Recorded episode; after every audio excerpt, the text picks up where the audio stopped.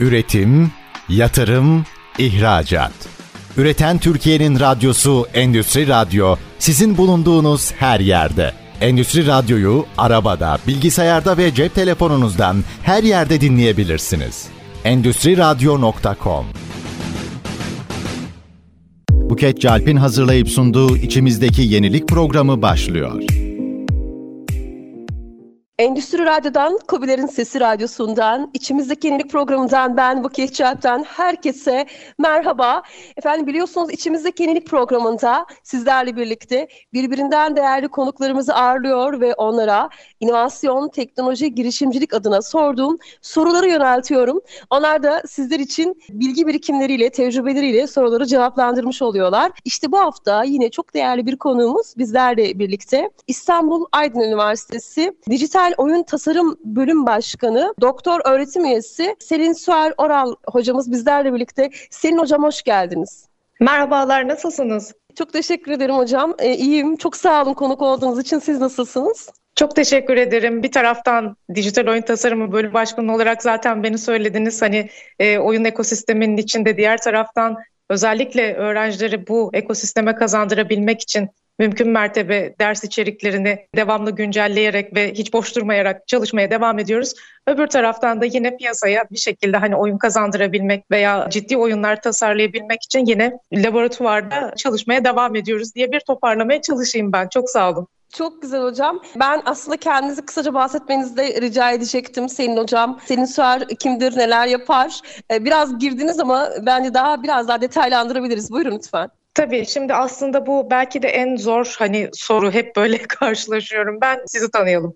Siz söylediniz ama doktor öğretim üyesi Selin Suar Oral, İstanbul Aydın Üniversitesi Güzel Sanatlar Fakültesi Dijital Oyun Tasarımı Bölüm Başkanıyım aynı zamanda. Biz bölümü 2019 yılında kurduk. Ben bundan önce Ege Üniversitesi Radyo Televizyon Sinema Bölümü lisans mezunuyum. Daha sonra 9 Eylül Üniversitesi'de yüksek lisansımı yaptım ve en son Marmara Üniversitesi Sinema Bölümünde doktoramı aldım. Aslında bakacak olursanız benim ana işim sinematografi, yönetmenlik ve sinema. Peki ben dijital oyuna nereden geldim? Aslında herkes bunu soruyor. Şimdi 3 aşağı 5 yukarı aslında oyunlarla ilgilendiğiniz zaman oyun ekosisteminin içerisinde öyle veya böyle oyun öyküsüyle veya sinematografiyle ya da sadece ilgi duyduğunuz için yer aldığınız zaman zaten yavaş yavaş direksiyonu çevirmeye başlıyorsunuz. 2019 yılında dekan hocamız beni aradı, Özer Hoca, Özer Kamburoğlu ve Selin böyle bir bölüm kurmayı planlıyoruz, ne dersin diye. Ders içeriklerini düzenledik. Özellikle yurt dışındaki bölümle ilgili programlara baktık, nasıl dersler işlediklerine baktık ve yine Türkiye'de aynı zamanda yine dijital oyun tasarımı olarak geçen o zaman bölümlere baktık. Yine oranın bölüm başkanlarıyla iletişime geçerek en iyi ders programını mümkün mertebe hazırlamaya çalıştık ve bugünden bugüne de zaten dijital oyun alanında elimizden geldiğince sektöre hani öğrencileri yani elemanları yetiştirmeye çalışıyoruz. Ama dediğim gibi benim hani asıl normalde baktığınızda işim sinema, sinematografi ve oyun öyküsü. Zaten ben de oyun öyküsü üzerinden aslında dijital oyun sahasına girdim. Çünkü normalde sinemadayken de öğrenciyken özellikle pek çok ulusal, uluslararası senaryo üzerinden, yönetmenlik üzerinden kısa film ödüllerim var. Ama hani oyun bambaşka bir dünya gerçekten. İlk etapta benzetilse de sinemaya ve o yüzden bu etkileşimi de içeren oyun dünyasının içine özellikle öyküleme üzerinden girmek istedim ve işte şimdi buradayız ve aynı zamanda sektöre de bir taraftan akademi olarak yetişmeye çalışıyoruz. Çok güzel hocam, elinize sağlık gerçekten harika. Böyle adanmış, akademiye adanmış ömürlerle bir araya geldiğim zaman kendimi inanılmaz keyifli hissediyorum. Çünkü yani ülkemizde bilimin ışığında işler geliştirmeye çok ihtiyaç var. Genelde hani atlanan bir kısımdır ya burası. Aslında her şey bilimin o derinliğinde ve dinginliğinde ilerlese çok daha güzel günlere gideceğiz diye düşünüyorum. Şimdi tabii biz programda inovasyon konuşuyoruz hocam. İnovasyonun daha çok böyle iyileştiren, farklılaştıran etkilerinden bahsediyoruz. O yüzden programın ismi İçimizdeki Yenilik. Tabii ki ekonomik boyutu işte çok kıymetli, rekabet boyutu çok kıymetli. Normalde iş hayatında ben şu anda bunu çalışıyorum. İnovasyonun rekabet boyutunu, ekonomik boyutunu çalışıyorum. Fakat radyo programında biraz daha böyle inovasyona dokunan insanların, inovasyona değer katan sevgili Müjgan Müjgan Çetin hocamızın bir şeyidir bu, tabiridir, inovasyona değer katanlar diye. Bir araya getirerek bu radyo programında, bu podcast serisinde aslında inovasyon için yola çıkacakları ya da inovasyon ekosisteminde olan kişilere hem ilham olmasını hem de böyle rehberlik etmesini sağlama amacıyla yapıyorum. Aslında birazcık da hani süreci demokratize etmekle ilgileniyorum diyebilirim. Bir nebze de olsa katkım olabiliyorsa ne mutlu bana.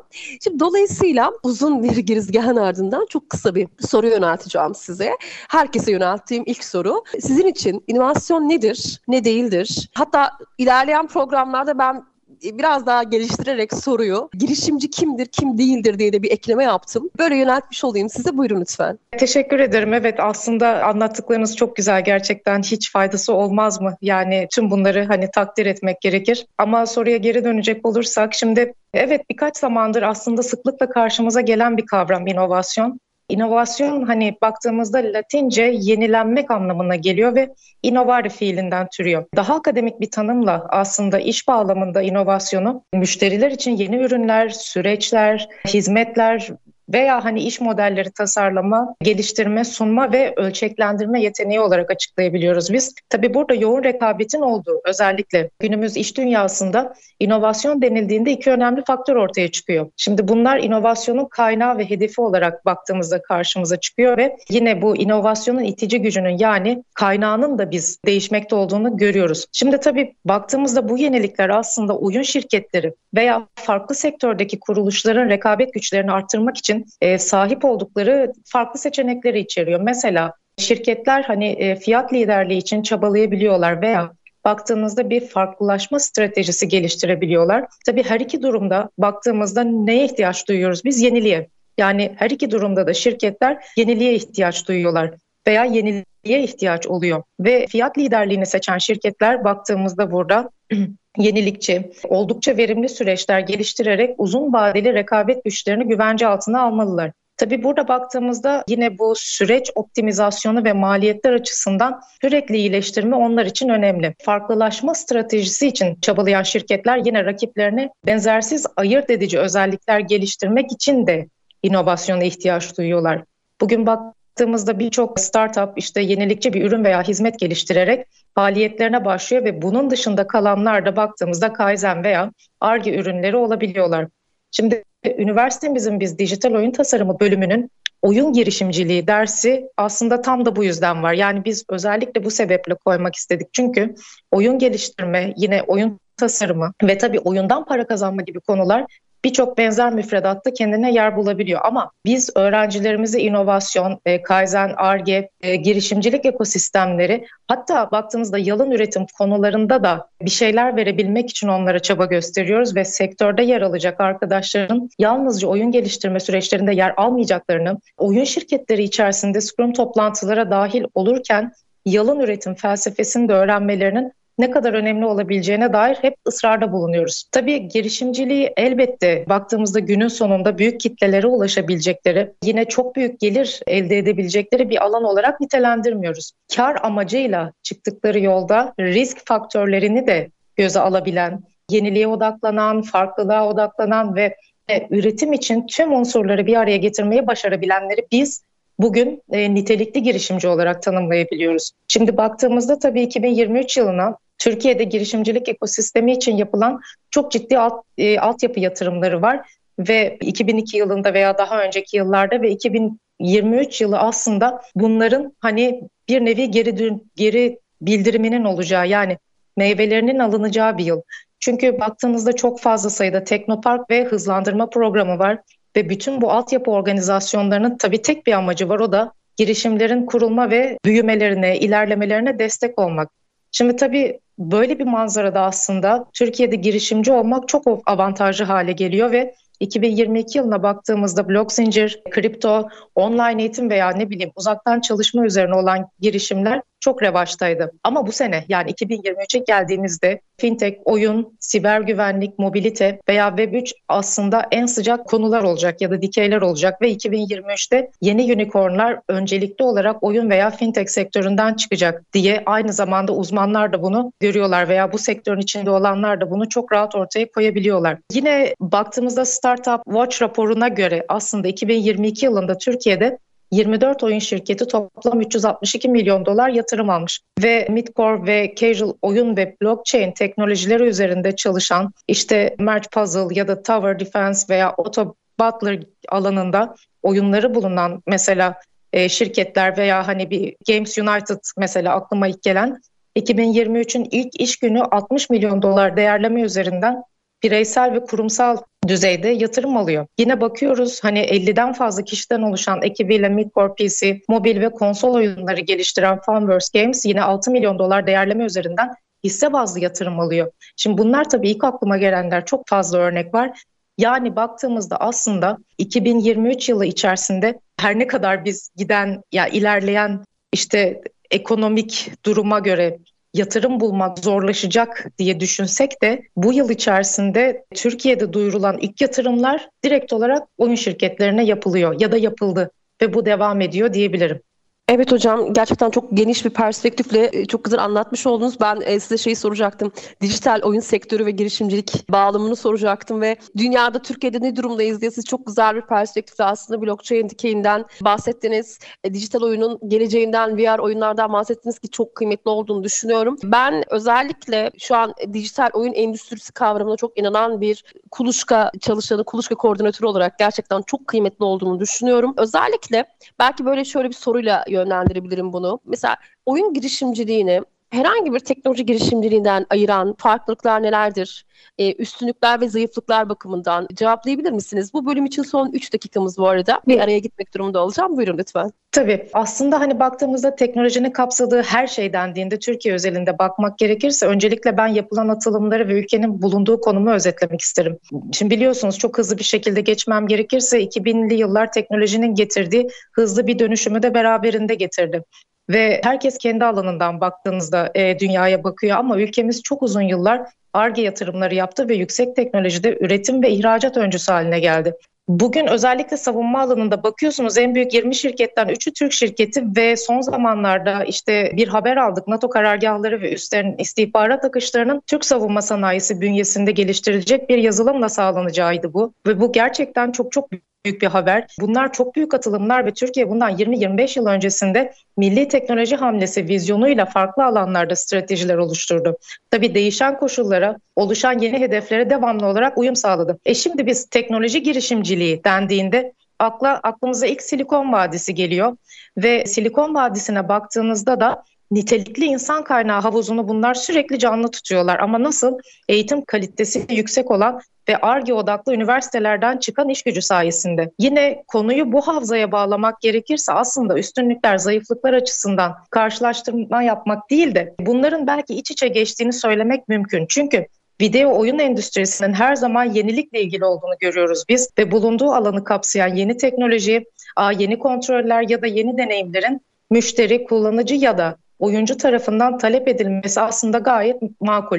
Yani bunlar birbirine kardeş ama ayrılıkları muhakkak ki var ve bu soruyu oyun girişimciliği ve yazılım teknolojileri üzerine girişimler olarak belki daraltırsak farklılıkları daha doğru ve sağlıklı saptayabiliriz. Mesela son bir cümle, Türkiye'de teknoloji girişimciliğinde bazı sektörlerin ön plana çıktığı görünüyor ve bu sektörlerin başında küresel ölçekte başarı hikayelerinin yazıldığı oyun sektörü geliyor ve dünyanın en büyük mobil oyun platformlarında en fazla tercih edilen oyunlar yine listelerin üst sıralarında Türk firmaları var. Ve doğal olarak bu durum yatırımlar ayağında da kendini gösteriyor diye özetlemeye çalışayım. Çok güzel. Gerçekten Türkiye'nin bu alandaki yükselişi hepimize umut vaat ediyor. Hepimiz için çok kıymetli. Dilerseniz bu alan için iş gücü nasıl oluşturacağız?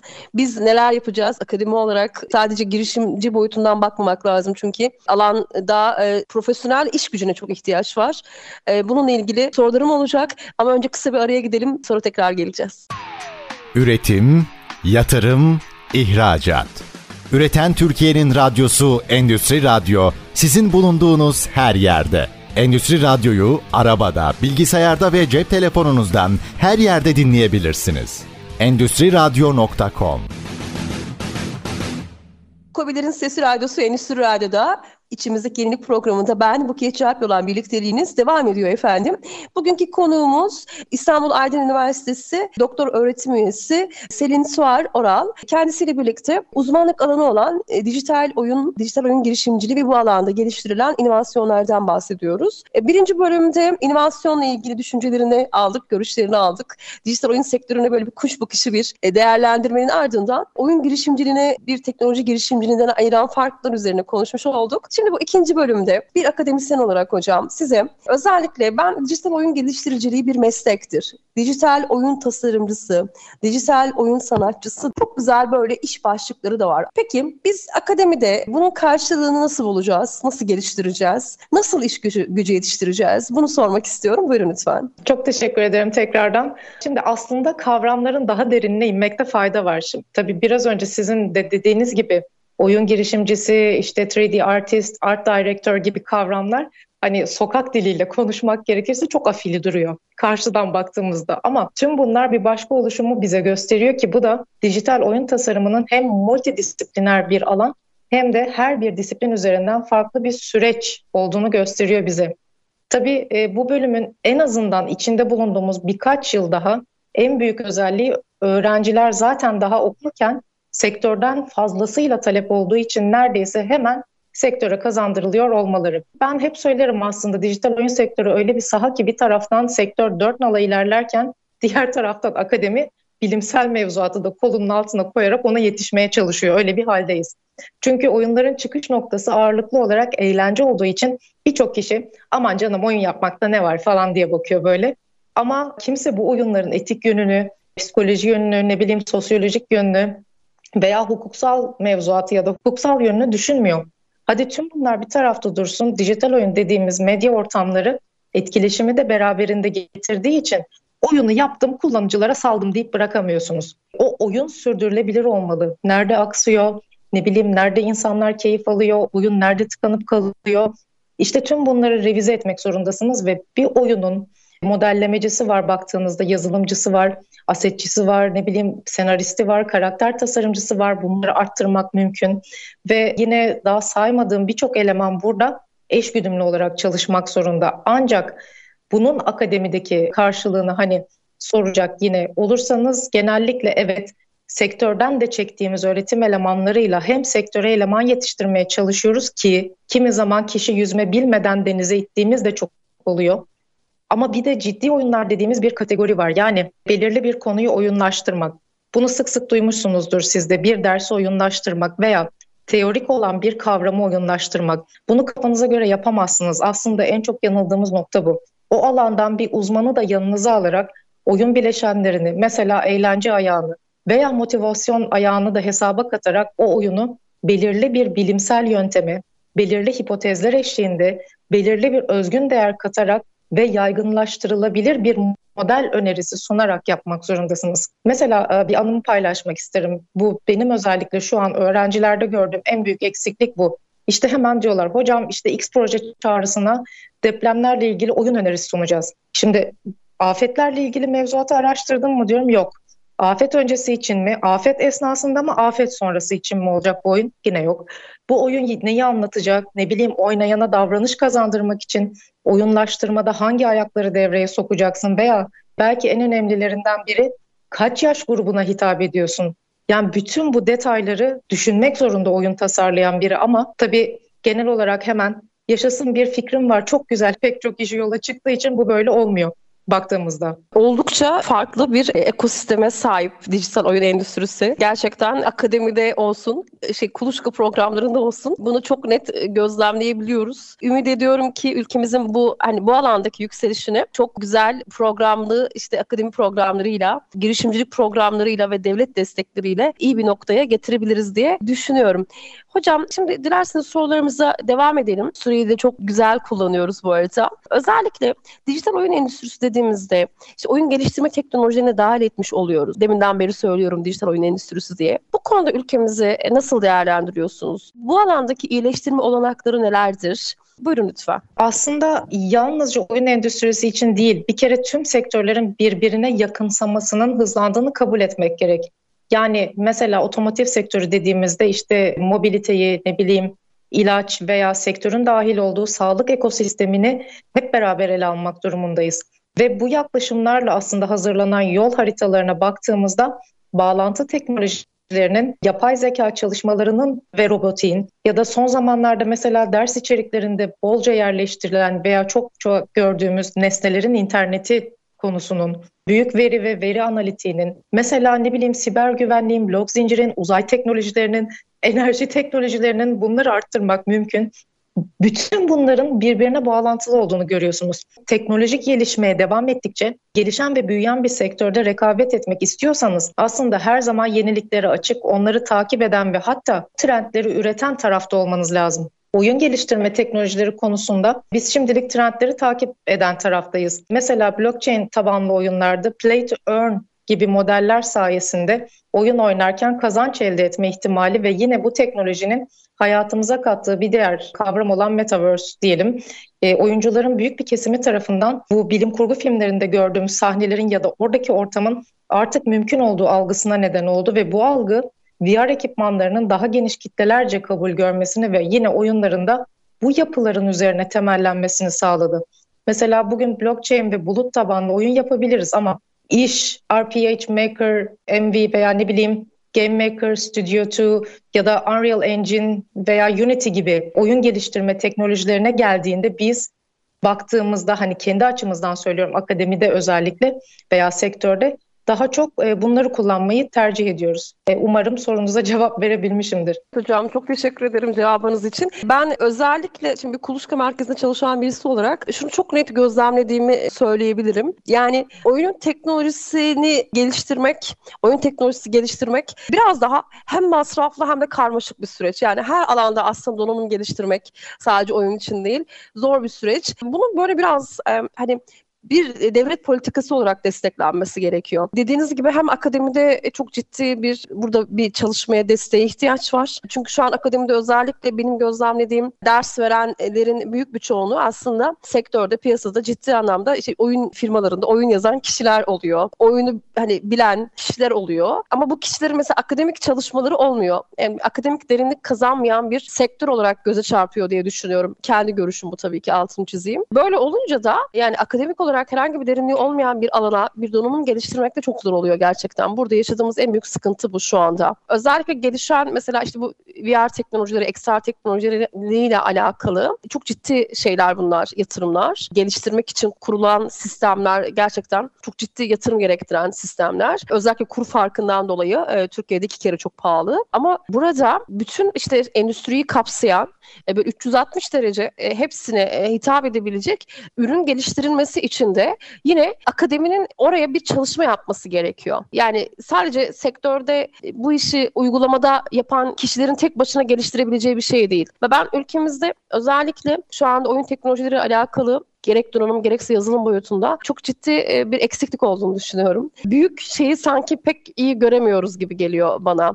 Büyük resmi. Yani şu an bu listelerin başındayız ama bunların hepsi aslında bir ürün. Yani oyun ürünü destek alıyor. Oyun stüdyosu destek alıyor. Ama doğru mu söyleyeceğim bilemiyorum ama burada aslında desteklenen oyunun teknolojisi değil. Oyun teknolojisi sonucunda ortaya çıkan ürün destek alıyor. Bu da sürdürülebilir olduğunu düşünmüyorum. Çünkü şu an mesela hayatımıza böyle yıldırım hızıyla düşen bir şey var. Gerçek var değil mi? Chat GPT. Oyun yazarsa yarın ne yapacağız mesela? Oyun yaparsa ne yapacağız?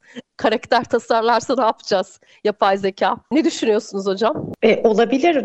Bekliyoruz çünkü yapay zekanın artık yapmadığı bir şey yok diyebilirim. Ama bu konuda mesela bizde çok büyük bir ikiye ayrılma durumu söz konusu. Şimdi yapay zeka dediğimiz şey aslında tabii ilk etapta insan eliyle oluşturulmuş bir şey ve yapay zekanın yaptığı bir şeye biz özgün diyemeyiz ki bunu özellikle sanat eserleri üzerinden mesela konuşuyoruz.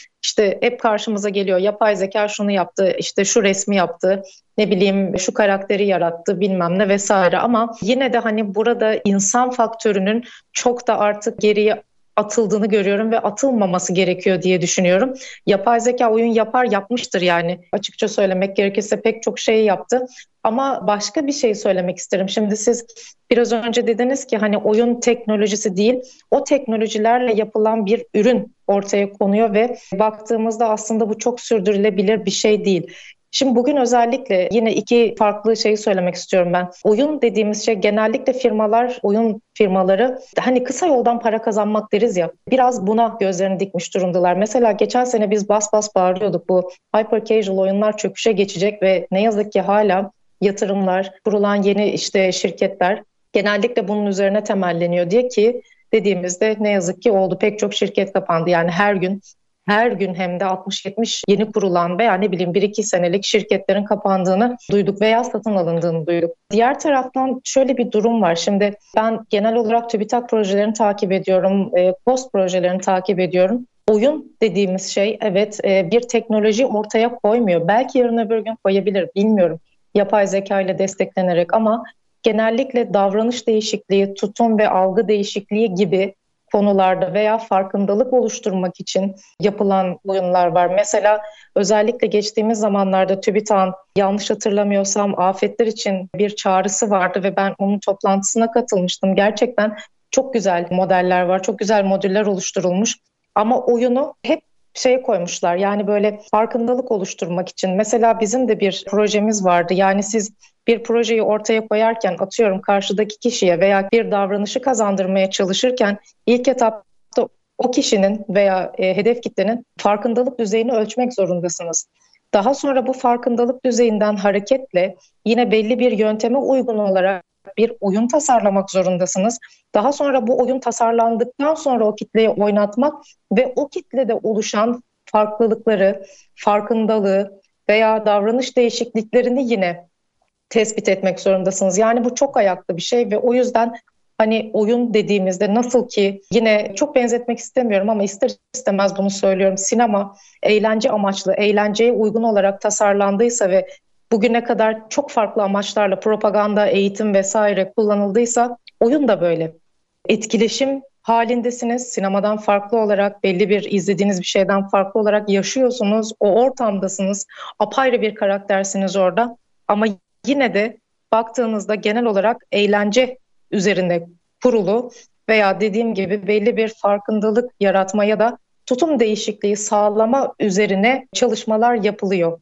Yani sizin dediğiniz şey keşke olsa, gerçekten bir ürün ortaya koysa, belki yapar yarın öbür gün belli başlı modellerle, yeni modeller ortaya atılabilir. Ama şu an oyun sektörü, oyun ekosistemi biraz önce söylediğim gibi devamlı dört nala ilerliyor ve biz akademi olarak hani belli başlı bilimsel yöntemleri, göstergeleri alıp ona yetişmeye çalışıyoruz. Aslında hepimiz yolda öğreniyoruz desem belki özetlemiş olurum. Evet, kesinlikle ben de sizin gibi düşünüyorum. Yolda öğrenmek, öğrenmelerin bence en güzeli, ama şunu da gözden kaçırmamak lazım. Ben 80 kuşağı bir anne olarak internet hayatımıza girdiğinde, yani çok şanslıydım. Çok erken yaşlarda evimde bilgisayar vardı benim. O babamın iş yerinden çalışmadığı düşünülerek getirilen bir bilgisayar vardı.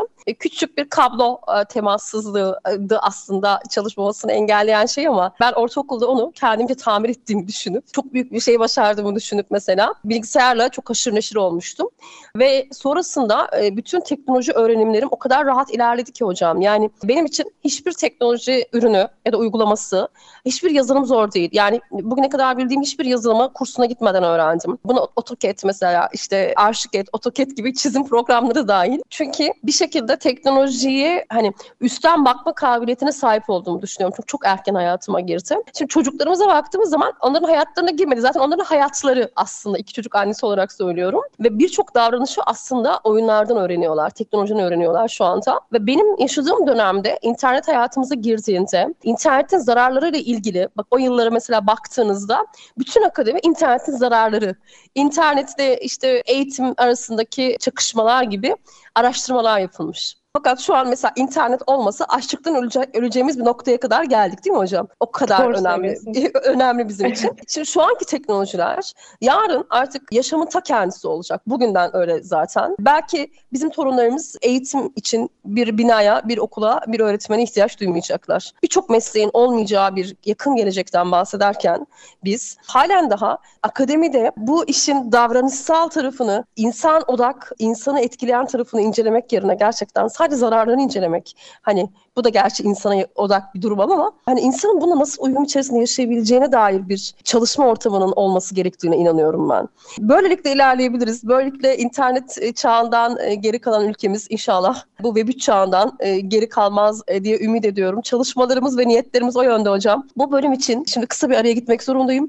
Dönüşte yine konuşuyor olacağız. Üretim, yatırım, ihracat. Üreten Türkiye'nin radyosu Endüstri Radyo, sizin bulunduğunuz her yerde. Endüstri Radyo'yu arabada, bilgisayarda ve cep telefonunuzdan her yerde dinleyebilirsiniz. EndüstriRadyo.com. Endüstri Radyo'dan, KOBİ'lerin Sesi Radyosu'ndan, bendeniz Buket Çiğirtan. Tekrar merhaba. 3. ve son bölümde İstanbul Aydın Üniversitesi Doktor Öğretim Üyesi Selin Suar Oral hocamızla birlikteyiz ve kendisiyle dijital oyun sektörünü, dijital oyun endüstrisi sektörünü görüşüyoruz efendim, konuşuyoruz. 1. ve 2. bölümde sorularıma çok güzel, aydınlatıcı cevaplar verdi. Çok teşekkür ediyorum kendisine. Bu son bölümde Selin hocam şöyle bir soru yöneltmek istiyorum. Ülkemizde çok az üniversitede dijital oyun tasarımı, dijital oyun geliştiriciliği bölümü var. Aslında bunlardan birisi de İstanbul Aydın Üniversitesi'nde. Buradan bölümden, olanaklardan, yaptığınız çalışmalardan, vizyonunuzdan biraz bahsedebilir misiniz? Buyurun lütfen.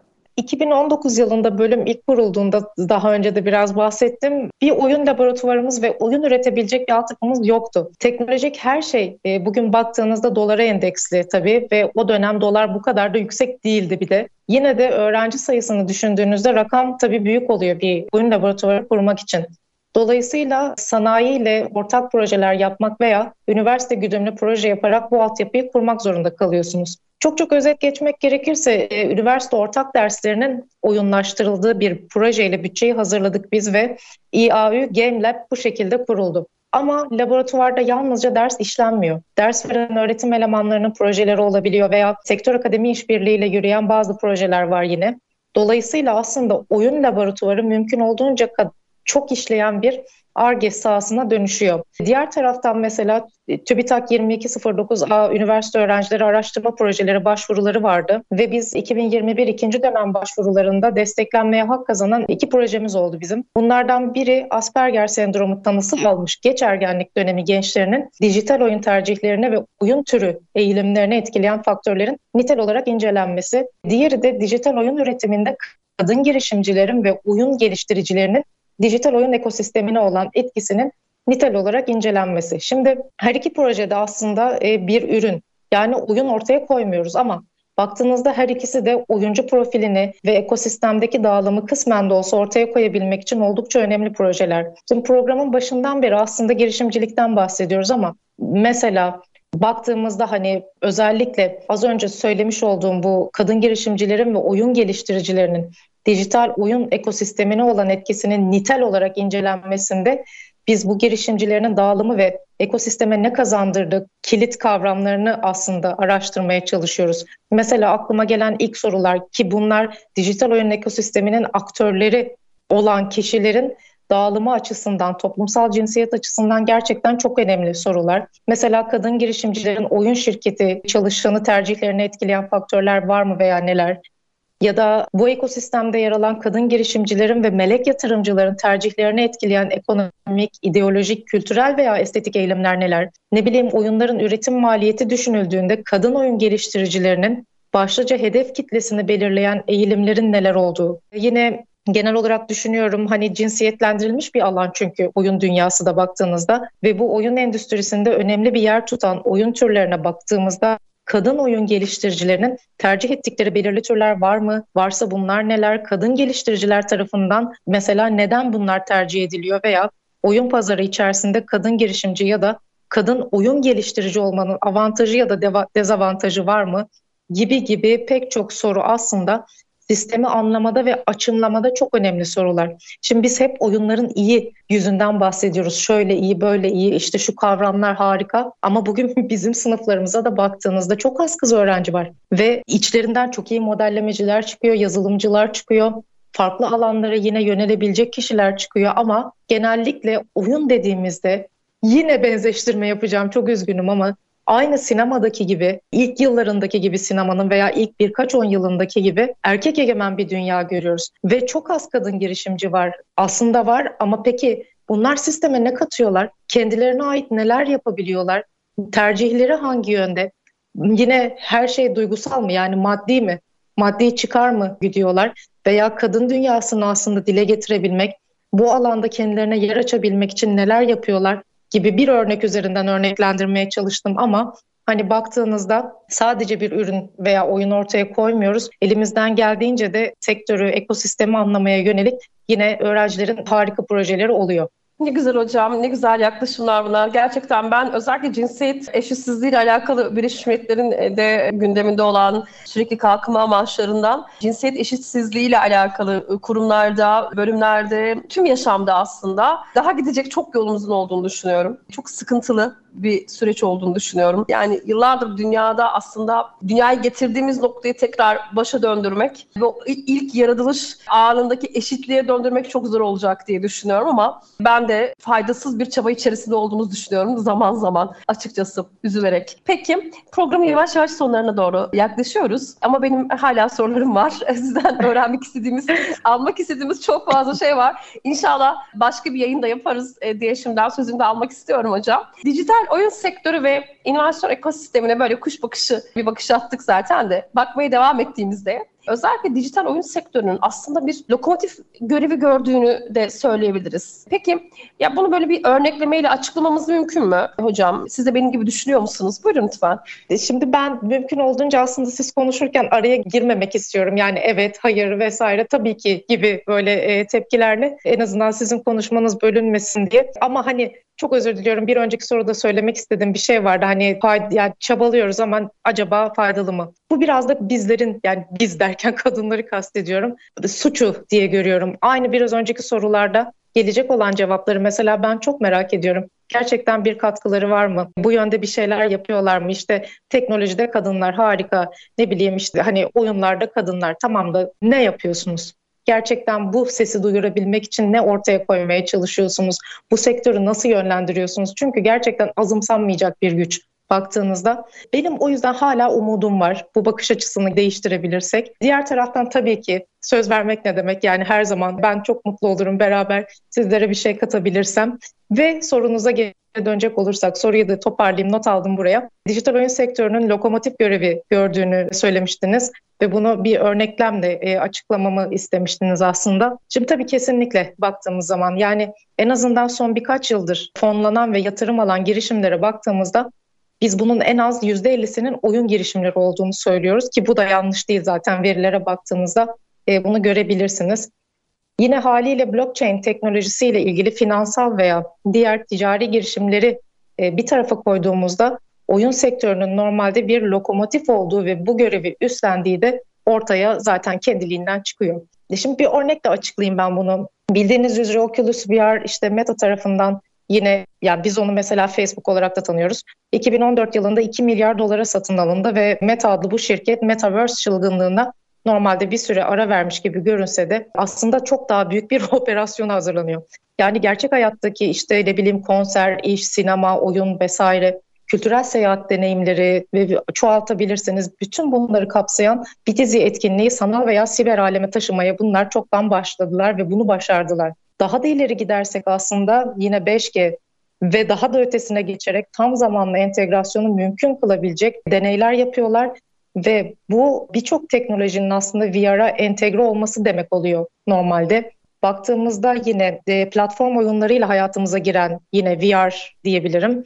Bu sayede birçok teknolojiyle yine işbirliği yapan bir araca dönüşüyor ya da dönüşecek. Ve geliştiriciler artırılmış ve sanal gerçeklik teknolojilerini işte mobil ve giyilebilir oyunlara entegre ettikçe yine birçok teknolojiyi ve beraberinde baktığımızda genişletilmiş gerçekliği, sanal gerçekliği veya artırılmış gerçekliği biz belki bir sonraki programda diyeyim daha fazla konuşuyor olacağız. İnşallah hocam bir sonraki programda daha fazla konuşmuş olacağız dediğiniz gibi. Bugün artık yayınımızın sonuna doğru geldik. Ekleyeceğiniz bir şeyler var mı hocam? Neler söylemek istersiniz son olarak? Buyurun lütfen. Şimdi aslında girişimcilik, yatırım vesaire çok fazla söz ettik ama hani baktığınızda geçmişe dönüp bakmak gerekirse diyeyim ben. Türkiye'de tabii oyun sektörü yani 2000'li yılların başına kadar uzanıyor. Tabii ki daha da geçmişi var ama hani bir şekilde 2000'li yılları milat olarak alıyoruz ve o dönemler için tabii biz ekosistemden bahsedemiyoruz ama hani işte okey gibi oyunlar Java üzerinden Süper Online ya da işte ne bileyim Mainnet gibi portallarda oynanıyor o zaman. Daha sonra bu flash tabanlı oyunlara dönüşüyor. İşte Mevlüt Hoca yani Mevlüt Dinç tarafından ben tabii hoca diye hitap ettiğim için kendisine SOBE kuruluyor ve PC tabanlı oyunlar geliştirilmeye başlanıyor. Daha sonra şirket satın alınıyor ve bu dönemde çıkış yapan en tanınmış erken oyun şirketlerinden biri oluyor kendisi. Yine bakıyoruz hani 2000'li yıllarda özellikle kırılma noktalarına 2010'larda çok oyunculu ve bir çevrim içi oyun olan yine Sanalik ortaya çıkıyor ve oyun endüstrisinin ilk göz ağrılarından biri haline geliyor. Ve bunun kurucusu daha sonra son zamanlarda da adını sık sık duyduğumuz oyun dünyasında özellikle Gram Games'i kuruyor. Ve sonra yine Türkiye'nin en büyük oyun çıkışlarından birinin sahibi oluyor. Ama öbür taraftan Peak Games yine 2010'da kuruluyor. Odağını mobil cihazlara kaydırıyor ve yüz milyonlara ulaşacak mobil oyunların fitilini ateşliyor mesela. Tabii bunlar aklıma ilk gelenler, örnekleri çoğaltabilirsiniz ama son 2 yılda Türkiye'de sadece oyun odaklı 5 yatırım fonu kuruluyor. Mesela 2019 yılında kurulan Dream Games yine son 2-3 yılda $467.5 milyon yatırım aldı. Bunlar korkunç rakamlar gerçekten. Benzer şekilde bir yerlere not almış. Mesela Libra Softworks $30 milyon, Metaverse $10 milyon, FOMO Games $7.3 milyon, Ace Games $6.4 milyon veya ne bileyim Bigger Games $6 milyon gibi yatırımlar alıyor. Ama şimdi bütün bu yatırımlar vesaire her biri bir yanda dursun. Hepimizin ortak sorunu, ben belki bunu başta söylemedim. Dijital oyun tasarımı bölümlerinde ders veren eğitmen kadrosu için de geçerli bu, piyasa için de geçerli bu diyeceklerim. Bakıyorsunuz yetenekli geliştiriciler, görsel tasarımcılar ya da yazılımcılar oyun stüdyolarında durmuyorlar veya akademilerde ders vermiyorlar. Çünkü vakitleri yok, onu söyleyeyim. Ve tabii ki hani bir çalışan olarak hep daha büyük kar elde etme gibi bir sıçrama noktası veya daha profesyonel bir yere geçmek istiyorlar. Şimdi bizde bu sorun çok büyük gerçekten. Benim özellikle bu 4 senede bölüme sektörde yetişmiş, ekosistemle her zaman dirsek temasında olan veya ne bileyim oyun şirketi olan alanından uzman kişileri derslere çekebilmek için yaşadığımı hani nasıl derler bir Allah bir ben bilirim. Gerçekten korkunç bir şey, bir durum. Her dönem yaşadığımız bir kısır döngü. Çünkü bakıyorsunuz düz grafik tasarımcı istihdam edemiyorsunuz veya düz yazılımcı alamıyorsunuz. Kendi sektörlerinde, kendi alanlarında çok iyi olabilirler ama oyunu tatmış, oyun yapımını deneyimlemiş, oyun girişimciliğinin içinde olan kişiler gerekiyor. İşte baktığınızda bu iş gücü açığını kapatabilmek için yine bugün üniversitelerde oyun odaklı hem lisans hem de lisansüstü programlar var ve bizim okulda yani İstanbul Aydın Üniversitesi de bunlardan biri ve biz bu sene ilk mezunları vereceğiz. Zaten şu an hemen hepsi oyun firmalarında çalışıyor veya freelance olarak oyun yapımında yer alıyorlar ama hem oyun şirketi olan hem de hali hazırda öğrencimiz olan birkaç kişi var ki onlar mezun olduğu gibi kendilerini hemen bölüme çekeceğim öğretim görevlisi olarak ve çünkü işin başından beri projelerde, gelen işlerde ve hatta gücümüzün yetmediği yerlerde çünkü gerçekten yetmiyor çoğu kez çok yardımcı oldular ve ben onları asla bırakmam. Umarım kısa zaman içerisinde bu iş gücü nitelikli eleman sorunsalına da dijital oyun alanında bir çare bulunur diye sözlerimi sonlandırmak isterim. Sizin gibi böyle taşın altına elini değil yüreğini koyan hocalarımız oldukça bu sektörde iş gücünün yetişeceğine, çok güzel projelerle bunu destekleyeceğine de devletin %100 inanıyorum, ümit ediyorum. Bunu hem bir inovasyon danışmanı olarak çok arzu ediyorum hem de bir anne olarak açıkçası. Çocuklarımın da dijital sektörlerde yer alacağını düşünerek yarın çok önemli olduğunu düşünüyorum.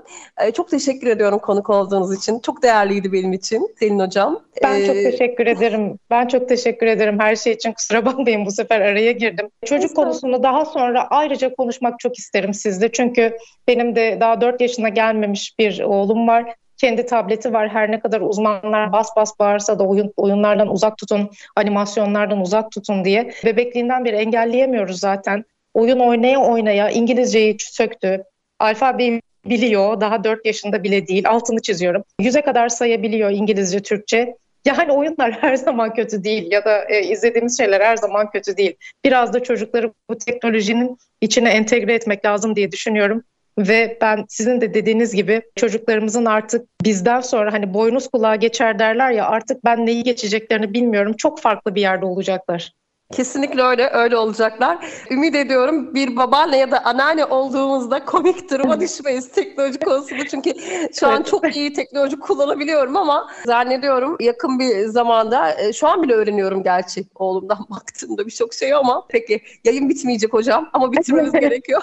Bize ayrılan sürenin sonuna geldik. Çok teşekkür ediyorum tekrar. Efendim tekrar görüşünceye kadar yenilik içimizde.